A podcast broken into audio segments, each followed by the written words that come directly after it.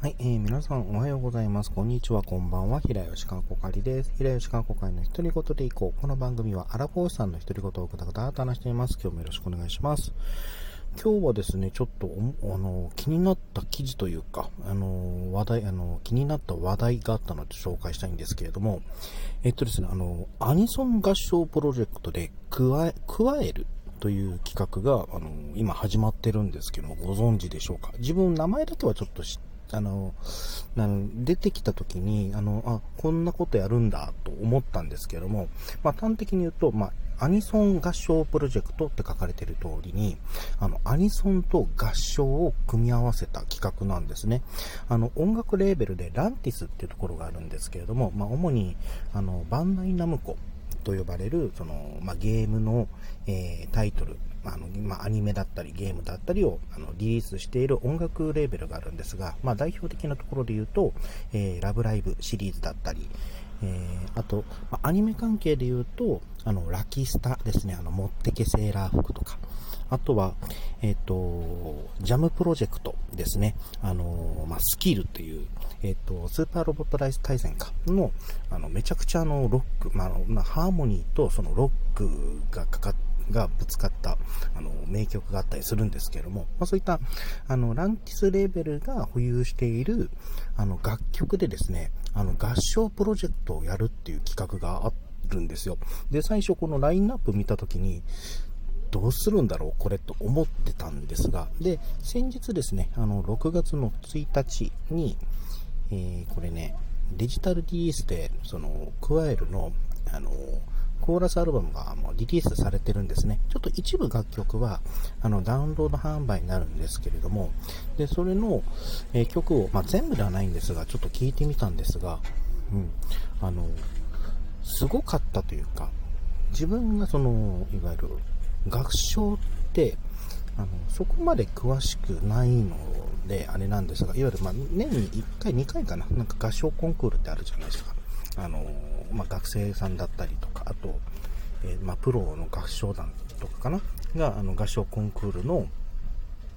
えー、イベントとか、まあ、例えば CM とか歌ったりすることありますけれども、まあ、あの手、あの、あの、本当あのぐらいのことしかちょっと知らない人間だったので、アニソンと合唱って組み合わせるとどうなるんだろうと思ってたんですけれども、あのー、まあ、一部ちょっと曲を聴かせていただいたんですが、何これちょっと面白いと思いました。うん、あのー、まあ、アニソンってなんだっけ？いろんな曲があるからあるんですけども、まあ、その中でも、いわゆる飛び道具と言っていいのかな？あの、キャラソンという性質が強い作品もやっぱりあって、例えば、まあ、さっき言ったジャムプロジェクトのスキルだったり、あのー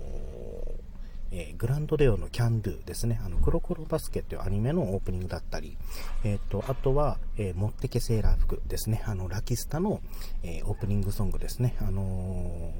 もうこの2010年ぐらいになって、に、にも、出てきた、なんだろう、あの、アニソンっていうか、キャラソンというか、電波ソングというか、の、えっ、と、で、あの、有名なの、ぶち上がったあの曲あり、まあ、持ってけセーラー服とかがあのラインナップされてるんですよ。まあ、どうするのこれ？合唱でどうやって、あれ、どうやって、あのー、落とすのかなと思ったんですが、ちゃんとその合唱曲として成立してるんですよ、これが。うん。それが、なんかすごくて、あの、オリジナルの原曲とのギャップさ、まあちょっとスキルはまだ聞けてないんですけれども、まあ全部聞いてないのであれなんですが、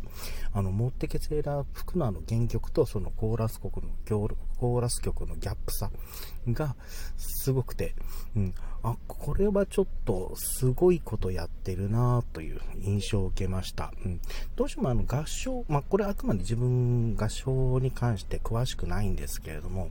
合唱曲っていうと、いわゆる、まあ、例えば童謡とか、あのまあ、古くから、まあ、古くてかの人気のあるというか、あの、もう名定番となっている曲が多いという印象があって、まあ、自分が知らないだけなんですけどもね。でその中で、あのまあ、アニソンというあのジャンルと組み合わせた時あのなんか違和感がすごくなるんじゃないかなともちょっと思ってたんですけどもあのそんなこともなくなんか新しいその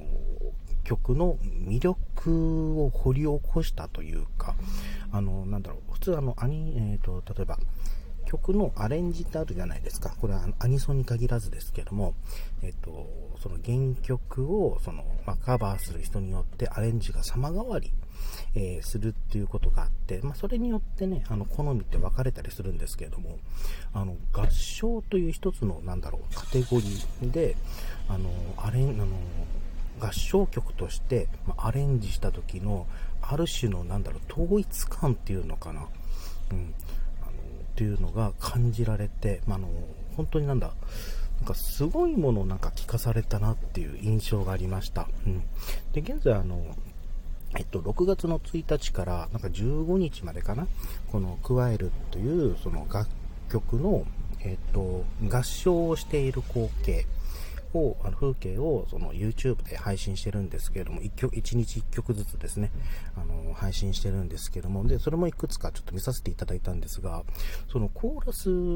の、あの、合唱曲としても、あの、聞いてて心地いいとかいう部分もあるんですが、コーラスが心地いいとか、あの、原曲にはないアレンジが入ってたりとか、えー、そういったのもいいんですけれども、えっ、ー、と、例えば、あの、アイマス関係の曲で、あのー、と、サンキューという曲だったり、えっ、ー、と、ドライバーライブかという曲だったり、あとはその、えー、ラブライブですね。えー、君とのライブ、えー、あ、僕らのライブ、君とのライブだったり、あと、え優しさの理由、これはアニメ評価というアニメのあのオープニングなんですけども、で、これらの合唱を、えされているその合唱団の皆様のその制服感が、な制服がどっか統一感があったりとか、あの、なんか合唱というとなんか、あの、いなんだろう、えっ、ー、と、まあ、スーツ着てとか、あの、まあ、ビシッとしてるイメージがあるんですけども、それとはちょっと違う、その原作や原曲に寄り添った、あの服装されていたりするんですよ。うん。あの、サイド M の曲であるドライブアライブに関してだと、あの、まあ、ドライ、あの、えー、サイド M は、あの、なんだっけ、いろんな、まあ、カラーのアイドルじゃん、まあ、アイドルさん、アイドルがいっぱいいるんですけども、ね、あ、このキャラ、この合唱してる方ってもしかして、あのそっちを意識してるのかなとか、あ、あ、緑の服でこのドッグタグつけてるのもしかしてこのユニットのことなのかなとか、そういうなんかリスペクト感があったりするんですよね。うん。あとその、ラブライブの、えっ、ー、と、僕らのライブ、君とのライブだったら、まあ、あの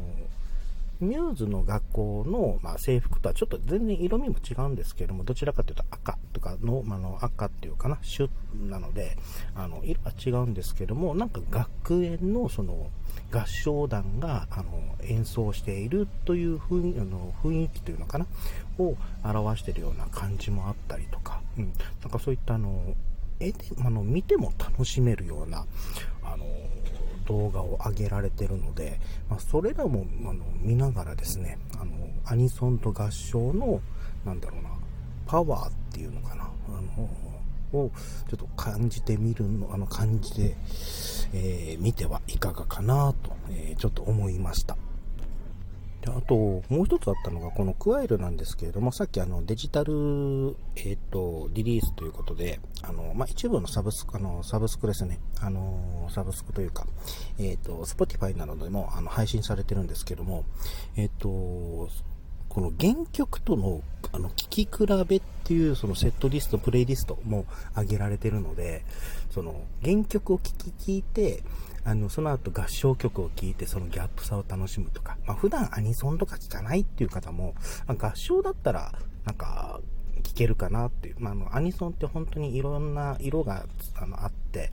あの、好みが、まあ、激分かれする部分もあると思うんですよ。例えばロックが好きな、例えば普通の音楽としても、例えば、あの、自分はロックが好きだ。だけど、あの、いわゆる、えアイドルソング、若い子たちのそのアイドルソングはちょっと苦手だっていう方も、合唱というその、あの、で、アレンジされた、その合唱曲として聴いた時に、あれ？この曲って意外と好きかもっていうところから入ってって、で、原曲を聴いて、え、原曲こんななのっていうそのギャップさだったりとか、あ、こあこんななってるんだ、でも面白いな、で、ここっからちょっとアニソン聴いてみようかな、みたいなこととかも、なんかできるんじゃないかな、という、その、本当に合唱、ま、アニソンと合唱のその可能性みたいなも